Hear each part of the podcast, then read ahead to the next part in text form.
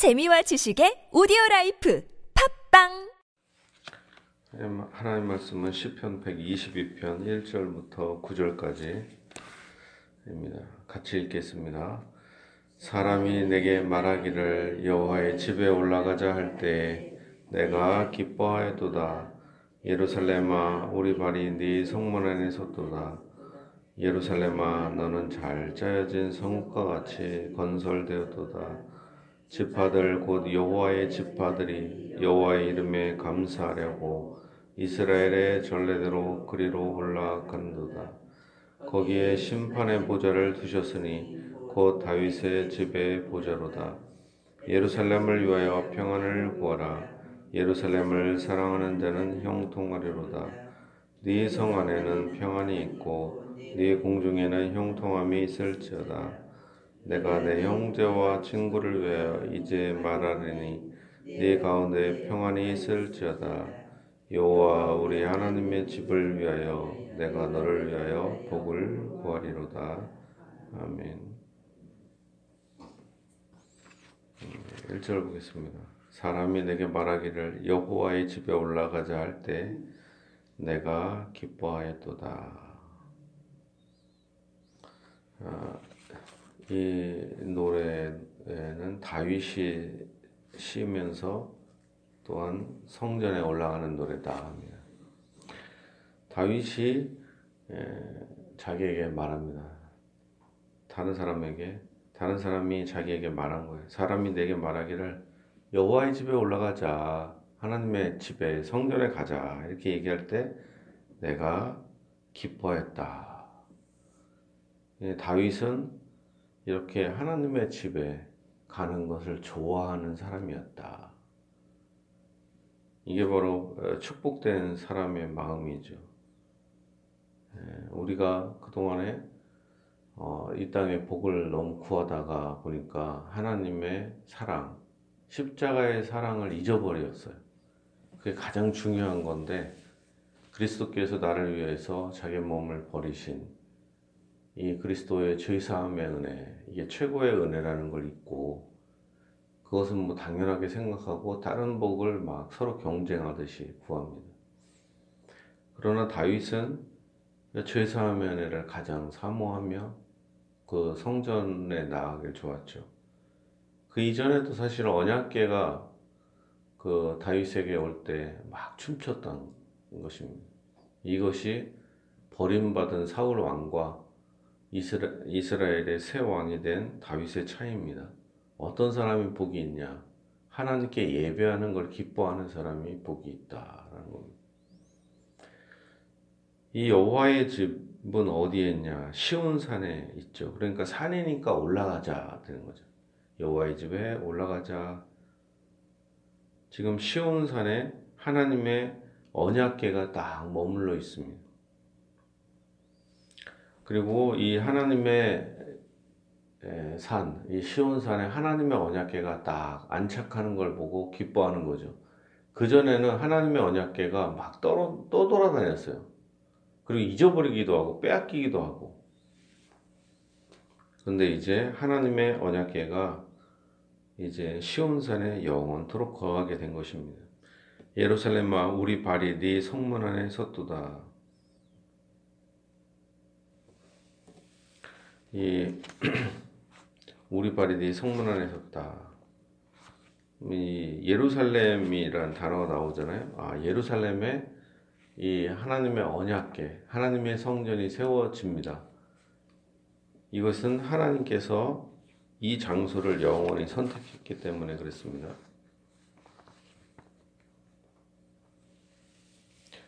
네.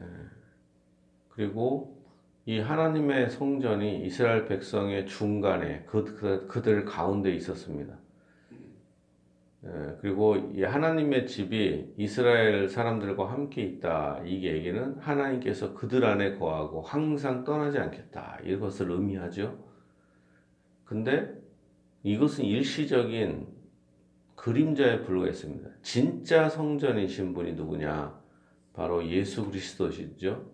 예수 그리스도는 이제 참된 성전이시며 우리와 함께 거하시기 위해서 어디 계시냐? 우리의 마음과 영혼 안에 거하십니다.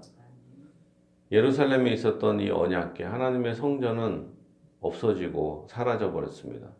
그러나 이제 진짜 성전 되시고 진짜 핵심 되시는 그분, 진리 되신 그분이 우리 마음속에 오셔서 우리가 항상 하나님과 함께 거할 수 있게 하십니다.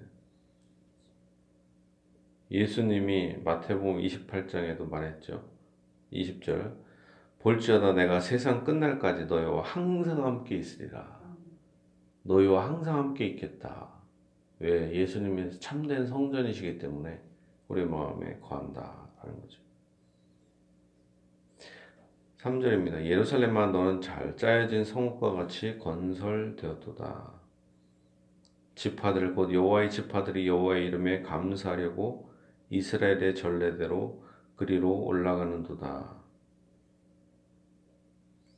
자, 예, 예루살렘은 어떤 곳이냐? 하나님의 언약계가 거하는 곳이고 또 하나님의 이름이 있는 곳이고 하나님이 택하신 곳입니다. 이 세 가지 하나님께서 거하시는 곳이고 하나님의 이름이 있는 곳이고 하나님께서 택하신 곳입니다. 그래서 사람들이 거기에 가서 하나님의 이름, 여호와의 이름에 감사드리고 예배드리는 장소다라는 겁니다. 그리고 이제 이 여호와의 이름이 있는 이곳에 제사를 드릴 수 있지만 또한 무엇이냐? 이제 왕이 거하는 장소가 됩니다. 제사장도 있고 또한 뭐가 있어요? 왕이 있는 것입니다. 왕직이 있고 제사장직이 함께 있는 곳입니다. 그래서 사실은 이것은 무엇을 상징합니까? 이 언약계나 성전이나 그다음에 다윗 이 두 가지는 모두 다 예수님을 의미하는 거죠. 예수님은 진짜 대제사장이시며 또한 참된 성전이시며 참된 어린 양이시며 또한 다윗의 후손으로서 진짜 만왕의 왕이 되신 분이시죠. 제사장이시면서 또한 만왕의 왕이 되신 분. 이 두 가지를 같이 말하는 것이죠. 제사장직과 왕직이 함께 있는 장소. 그게 바로 예루살렘이 있는 것입니다. 시온산에 있는 이 하나님의 집만 거기에서 드리는 예배만 하나님이 받아주십니다. 다른 곳에서 드리는 예배는 받지 않아요. 그 얘기는 참된 종교는 바로 오직 시온산에서만 드릴 때 거기에만 참된 종교가 있었던 것입니다. 그리고 또한 이 하나님께서 어, 이 시온산에서 이제 거하시면서 이스라엘 백성들과 언약을 맺으시죠. 언약 백성이 됩니다. 하나님께서 이스라엘 백성을 선택하신 목적이 뭐예요? 예배드리게 하려고. 예배드리며 감사드리게 하는 것이 바로 그들을 택하시고 언약으로 인도해 주신 이유입니다. 다윗 왕을 주시고 또한 언약계가 이 시온산에 있는다는 것은 그들이 하나님만을 만왕의 왕으로 섬기며 또한 거기에서 예배하고 죄사함 받고 은혜 받도록 하는 것이 하나님의 목적인 것입니다. 그러므로 택한 백성들 모두가 가장 핵심으로 해야 될 것 예배 드리는 것이 가장 핵심이다. 예배 드리지 않는 곳에는 반대로 말하면 저주가 있다라는 것이죠. 가난하고 연약하고 없는 것 같아도 예배 드리는 백성에게 진정한 복이 있는 것입니다. 그러나 모든 것이 다 풍성하고 강건해봤자 죽으면 사실은 아무 의미가 없는 것이죠.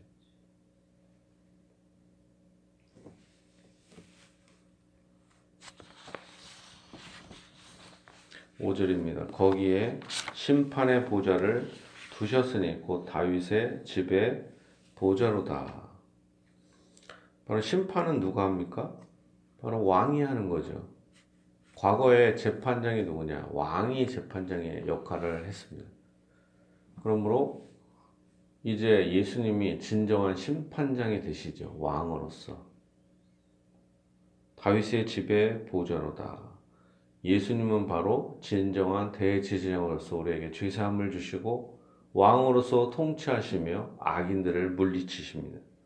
또한 때가 되면 우리가 그리스도의 심판대 앞에서 심판을 받게 됩니다. 근데 거기서 공포의 심판이 아니라 축복의 심판을 우리가 받게 될 것입니다. 예루살렘을 위하여 평안을 구하라. 예루살렘을 사랑하는 자는 형통하려노다. 예루살렘을 위해서 평안을 구하고 사랑하는 자는 형통하게 된다. 이제 이 예루살렘이 어디에 거해요? 이제 하나님의 교회. 교회가 바로 이제 예루살렘이 되는 거죠. 우리의 모임. 여기에 하나님이 거하시죠.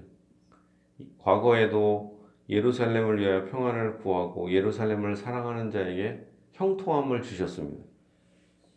그렇지만 이제 신약 시대에는 이제 진정한 예루살렘, 진짜 구약의 예루살렘보다 더 귀한 것은 바로 새 예루살렘인 하나님의 교회입니다. 교회가 왜 중요하냐? 그리스도의 피로서 사셨기 때문에 이 교회는 그리스도의 몸이다 이렇게 표현합니다. 그래서 성도들 한 명한 명이 실족하는 것을 하나님은 결코 원하지 않는다. 우리가 몸이 전체가 이렇게 커도 새끼손가락 조금만 만약 잘라졌어요. 아파요, 안 아파요? 엄청 아프죠. 발가락, 새끼손가락, 새끼발가락 잘라져도 엄청 아프죠. 가시가 박혀도 아픈데 몸 전체가 있어도. 그러니까 우리가 교인들 전체가 한 사람 한 사람이 어려움을 당한다거나 할 때 교회가 다른 성도들이 무시하면 안 되고 그걸 좀 크게 생각을 해야 됩니다. 뭐 우리의 교회 헌금 많이 못 내고 뭐 그런 사람 이렇게 말도 없고 그런 사람들이 이제 상처를 입어, 입어서 교회를 안 나간다. 그러면 뭐다 이렇게 생각할 게 아니라 깊이 좀 생각을 해야 될 것입니다. 우리가 좀 뭐 목사가 상처를 받으면 좀 어떠며 장로가 상처를 받고 권사가 믿음 있는 사람에서 좀 상처를 받으면 어때요? 그러나 연약한 사람들은 진짜 상처를 받으면 안 되죠. 떠날 수가 있으니까. 우리가 이 그리스도의 몸된 교회로서 하나를 이루어서 더욱더 사랑하고 연약한 자들을 돌봐야 할 것입니다. 예루살렘을 위하여 평안을 구하고 사랑하는 자는 복을 받습니다. 마찬가지로 교회를 위해서 기도하고 봉사하는 자에게 복이 오는 것입니다. 우리가 성도들이 예를 들면 돌아가셔요. 유산을 사회에다 환원한다 이런 얘기 하잖아요. 교인들도 복을 받아요? 받지 못해요. 그러나 하나님의 몸된 교회와 연약한 자들에게 나눠줘요. 교회 성도들에게. 복을 받습니다. 국가가 받아서 잘 쓸 수도 있겠지만 유치원 원장들처럼 이상한 데 잔뜩 써요. 세금 받아. 교회도 잘못되게 쓸 수 있지만 그러나 일반적으로 가난한 자를 섬기려고 하고 그러지 않겠어요? 네 성 안에는 평안이 있고 네 공중에는 평, 형통함이 있을지어다. 네 성 안에 하나님의 교회에 평안이 있고 공중에 그곳에 형통함이 있습니다. 하나님의 영광과 하나님의 교회 그리스도의 몸된 교회와 성도들을 위하여 봉사하고 섬길 때 거기에 축복이 있습니다. 보면은 그래요. 다윗의 아들이 누굽니까? 솔로몬이죠. 솔로몬이 잘 보면 1천번제를 드리잖아요. 1천번제. 1천번제를 드릴 필요가 있어요? 없어요? 없죠. 1천번제가 뭡니까? 1천마리의 짐승을 하나님께 바치는 거잖아요. 1천마리가 작아요? 많아요? 엄청 많죠. 드릴 필요가 없지만 그냥 하나님의 은혜에 감사해서 하나님께 그냥 드린 거예요. 어떻게 보면은 이 번제라는 것은 태워서 없애는 겁니다. 먹지도 못하고 그냥 하나님께 일회 일회성 예배 한 번 예배 드리고 없어지는 거란 말이에요. 그런데 하나님께 드립니다. 없어져요? 오히려 하나님께서 그 이상 어마어마한 축복을 솔로몬 시대에 주십니다. 성전 건축의 축복을 주실 뿐만 아니라 솔로몬이 어마어마한 대제국을 건설할 정도로 바벨론에 있는 수많은 민족들을 거의 정복하고 애굽과 이런 수많은 나라들에서 오히려 조공을 받을 정도로 선물을 받을 정도로 축복을 주십니다. 하나님의 영광과 교회를 위하여 인색한 사람들 있잖아요. 부자예요.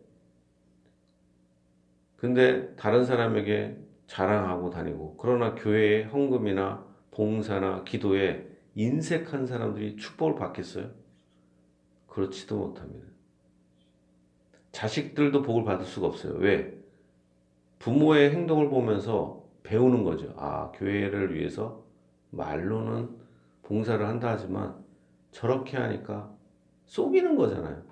그럼 자식들이 믿음을 갖지 못하죠. 위선적인 걸 보면서. 저게 뭐야? 저건 믿음이 아니야. 정직하지 못해.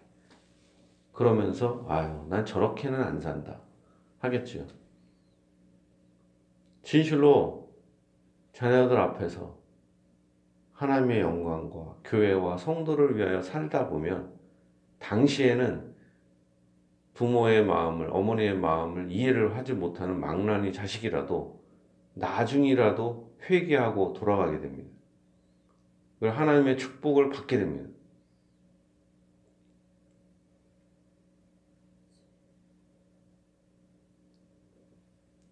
다윗이 하나님의 영광을 위해 구하니까 솔로몬 그 시대에 놀랄 만한 축복을 주십니다. 자기의 인생을 바쳐서 다윗이 가장 원했던 게 뭐예요? 성전을 건축하는 거예요. 자기의 꿈이. 그러니까 우리의 생각과는 전혀 다른 거예요. 우리는 왕이 되고 좀 되면 땅을 넓히고 더 잘 살려고 하잖아요. 근데 다윗의 일생의 목적은 하나님께 좀 더 예배드리고 좀 더 하나님 영광을 위해서 살려고 하니까 솔로몬 시대에 솔로몬의 제사를 드려도 1천 번제를 드리는 거예요. 이게 넘치는 하나님께 예, 예물과 모든 걸 드려도 넘치게 드리는 거죠. 진실로 여러분들이 하나님께 인색하지 않기를 바랍니다. 물론 우리가 드릴 게 별로 없어요. 돈이 없으니까. 근데 조금이라도 있을 때, 또한 우리가 건강할 때, 물질이 부족하면 기도를 통해서, 또한 봉사를 통해서 더욱더 하나님께 마음을 드린다면 하나님께서 복을 주십니다. 단지 그냥 물질을만 얘기한다. 그런 게 아니죠. 마음을 받아주시는 것입니다. 내가 내 형제와 형, 친구를 위하여 이제 말하니 네 가운데 평안이 있을지어다. 여호와 우리 하나님의 집을 위하여 내가 너희를 위하여 너를 위하여 복을 구하리로다. 교회는 바로 진리의 기둥과 터입니다. 여기에서 생명수가 나오고 여기서 모든 축복이 나오는 것입니다. 목사회가 거짓된 것을 전하고 교회가 불안정하게 되면 어떻게 돼요?